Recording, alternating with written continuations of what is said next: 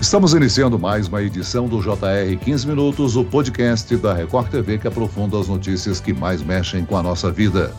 O governo russo acusou os Estados Unidos de jogar mais lenha na fogueira no combate no leste europeu. Uma explosão na cidade de Kharkiv matou 9 pessoas, entre elas 3 crianças.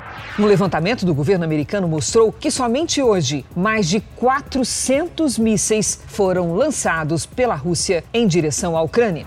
Guerra na Ucrânia completa mais de 100 dias sem perspectivas de fim. O conflito já trouxe diversas consequências devastadoras. Entre elas, muitas crianças e adolescentes desamparados, muitos refugiados. E há poucos dias, o Itamaraty confirmou a morte de um brasileiro na região, em decorrência do conflito no país. No dia 16 de junho, líderes europeus fizeram uma visita à Ucrânia para transmitir uma mensagem de apoio. Mas é possível prever quanto tempo vai durar esse conflito? Quais as consequências que o prolongamento da guerra causam para o mundo? E o impacto do conflito no Brasil? No 15 Minutos de hoje, vamos conversar com o professor de Relações Internacionais da Escola Superior de Propaganda e Marketing, Gunter Rudzit. Bem-vindo novamente ao podcast, professor. Oi, Celso, André, todos que nos ouvem. Obrigado pelo convite, que bom estar aqui de novo. E quem nos acompanha nessa entrevista é o repórter da Record TV, André Tal. André esteve no país fazendo a cobertura da guerra. André, líderes europeus fizeram uma viagem à Ucrânia. Qual foi a intenção dessa visita? Olá, Celso. Olá, professor, todos que nos acompanham. Olha, o chanceler da Alemanha, Olaf Scholz, o presidente da França, Emmanuel Macron, o primeiro-ministro da Itália, Mario Draghi, representantes das 3 maiores economias da União Europeia, chegaram na quinta-feira, dia 16 de junho, ao país, que está sofrendo ataques desde o dia 24 de fevereiro. O presidente francês afirmou que a visita representa um momento importante e mandou uma mensagem de união ao povo ucraniano. Já Olaf Scholz afirmou, pouco antes de sua chegada a Kiev, que o objetivo da viagem é garantir solidariedade e continuidade do apoio ao país. Além dos 3 líderes europeus, o presidente da Romênia, Klaus Iohannis, também viajou para a região. Os 4 se reuniram com o presidente ucraniano Volodymyr Zelensky, mas eu pergunto para o professor, depois de 4 meses de conflito, esse tipo de visita, esse tipo de apoio, na prática, significa alguma coisa? Olha, André, é um recado diplomático e político interno da União Europeia. A gente não pode esquecer que o presidente Macron fez contato com o presidente Putin, há alguns rachas dentro da própria União Europeia. Você teve aí em reuniões recentes alguns países começando a sugerir que a Ucrânia deveria aceitar negociações. Portanto, você tem aí uma tentativa de passar uma imagem de união quando se sabe que alguns governos estão sofrendo uma pressão interna dos seus eleitores muito grandes, porque a inflação está muito alta, o Banco Central Europeu muito provavelmente vai ter que seguir os passos aí dos outros bancos centrais e subir os juros. Então, foi uma visita de apoio à Ucrânia, sem dúvida alguma, mas também de passar uma mensagem de união da própria União Europeia meio dividida. Professor Gunter, essa visita dos 3 líderes europeus ao país levantou dúvidas entre membros do governo ucraniano, né? Muitos expressaram publicamente o temor de que esta viagem seria para pressionar o governo local a aceitar um acordo de paz favorável ao regime do presidente Vladimir Putin. Visto que os líderes da Alemanha, França, mantêm contato frequente com o governo russo. Professor, essa visita, de alguma forma, pode mudar o rumo do conflito? Acho muito difícil porque o parceiro maior europeu chama-se Estados Unidos. E o governo americano, com o apoio do Congresso americano, ou seja, não só dos democratas, não podemos esquecer que o presidente Joe Biden é um democrata, mas dos republicanos, estão fechados com a Ucrânia e querem manter essa guerra para, como alguns vêm dizendo, sangrar a Rússia para que ela nunca mais ofereça uma ameaça a nenhum outro país. Enquanto ele continuar apoiando, vão continuar lutando, porque é o maior fornecedor de armas, é aquele que efetivamente está sustentando a Ucrânia. Então esse também é um grande receio de que talvez os europeus estivessem rachando com os Estados Unidos, mas a gente não pode esquecer, os europeus dependem dos Estados Unidos para a garantia da Europa, para a segurança da Europa. Então os governos do leste europeu, principalmente Polônia e das 3 repúblicas bálticas, se sentirem que há alguma intenção nessa direção de buscar, né, um apaziguamento com a Rússia, vão pôr a boca no trombone, não vão deixar barato, não. Agora, as negociações entre os dois países, né, a Ucrânia e a Rússia, caminham lentamente. O senhor acredita que a Ucrânia acredita num ponto de virada no conflito? Acredita sim, principalmente que as baixas russas estão muito grandes, com certeza da Ucrânia, né, as baixas ucranianas são maiores, mas eles acreditam que se o presidente russo tiver que decretar, né, um estado de guerra efetivamente para fazer uma convocação geral, isso pode mudar o quadro político interno da Rússia. A resistência dos ucranianos impressiona, mas é difícil imaginar o Putin retraindo, né, professor? A gente sabe que já se passaram mais de 100 dias de guerra, são milhares de civis mortos, milhões de deslocados. Muito se falava que o Putin acreditava que seria recebido com flores em poucos dias de guerra. Essa situação não aconteceu. Mas e agora? Qual que é o interesse russo no conflito? O que, que o Putin quer, professor? Olha, André, essa é a pergunta de $1 trilhão hoje em dia.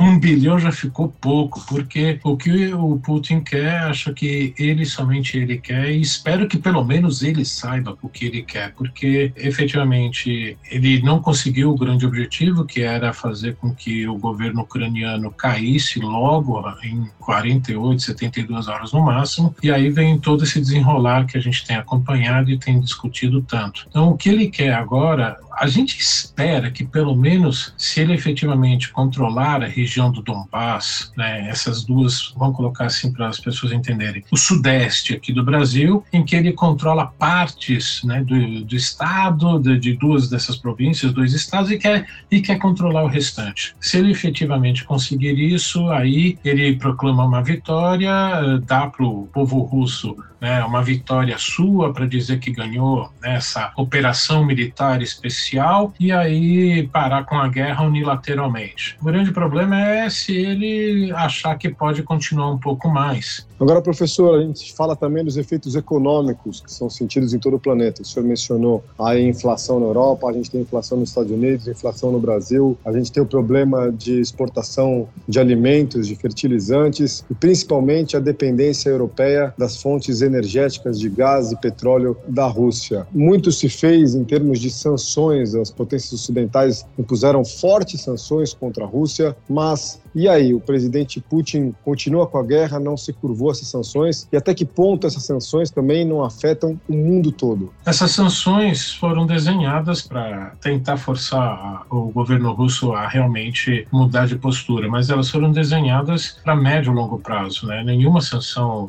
daria esse efeito tão rapidamente. E mesmo que, por exemplo, haja uma troca de governo, ali caia Putin, outro suba no lugar dele, a postura não vai mudar. Então, nós vamos sofrer, sim, por muito tempo, eu arrisco dizer alguns anos, até se readaptar a essa nova realidade, porque, como você bem colocou, os alimentos são os primeiros que têm aparecido aí no noticiário, mas uma série de minérios muito importantes para a economia também já deixaram de ser importados e vão continuar assim, então vai ter que ter uma readequação. Estamos falando do impacto econômico, mas também tem o impacto humano, né? O Reino Unido informou recentemente que determinou sanções à comissária russa para os direitos da criança, a Maria Lvova Belova, pelas denúncias de transferência forçada e adoção de crianças ucranianas. Quase 2/3 dos menores estão deslocados. Professor, são impactos duradouros na vida dessas crianças e para o país, a Ucrânia, né?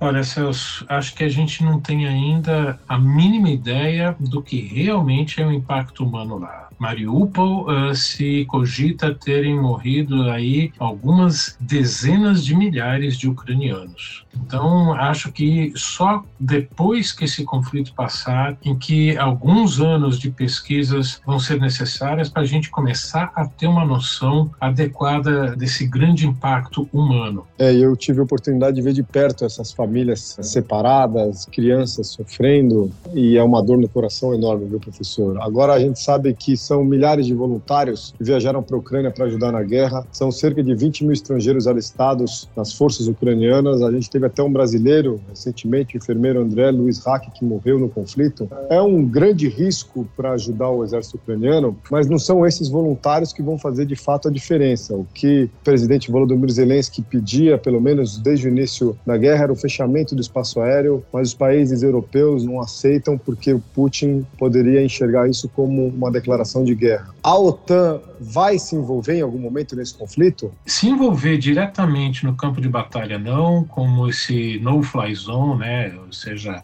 dar a cobertura aérea para derrubar qualquer avião russo voando sobre o espaço aéreo ucraniano, também acredito que não, mas começa a crescer uma pressão para que navios da OTAN, capitaneados pela Marinha Americana, liderem comboios para entrar no porto de Odessa para começar a exportar grãos que estão estocados lá. Segundo, é uma operação de altíssimo risco. Então, é muito, muito arriscado e difícil esse envolvimento, mesmo que indireto da OTAN, porque se houver uma confrontação entre soldados, marinheiros, pilotos de OTAN e Rússia, isso pode levar o mundo à Terceira Guerra Mundial e a vida na Terra acabar como a gente conhece hoje, porque as armas atômicas estão aí, a gente tinha esquecido delas, entre aspas, mas essa ameaça de destruição da vida na Terra continua presente. Agora, professor Gunter, de acordo com as autoridades da Ucrânia, para cada dia de combate são necessários 30 dias de limpeza. Inclusive que o território precisará passar por uma minuciosa análise para encontrar e desativar minas explosivas e demais armamentos não detonados. Ou seja, será necessário muito tempo para limpar a região ou voltar à normalidade, né?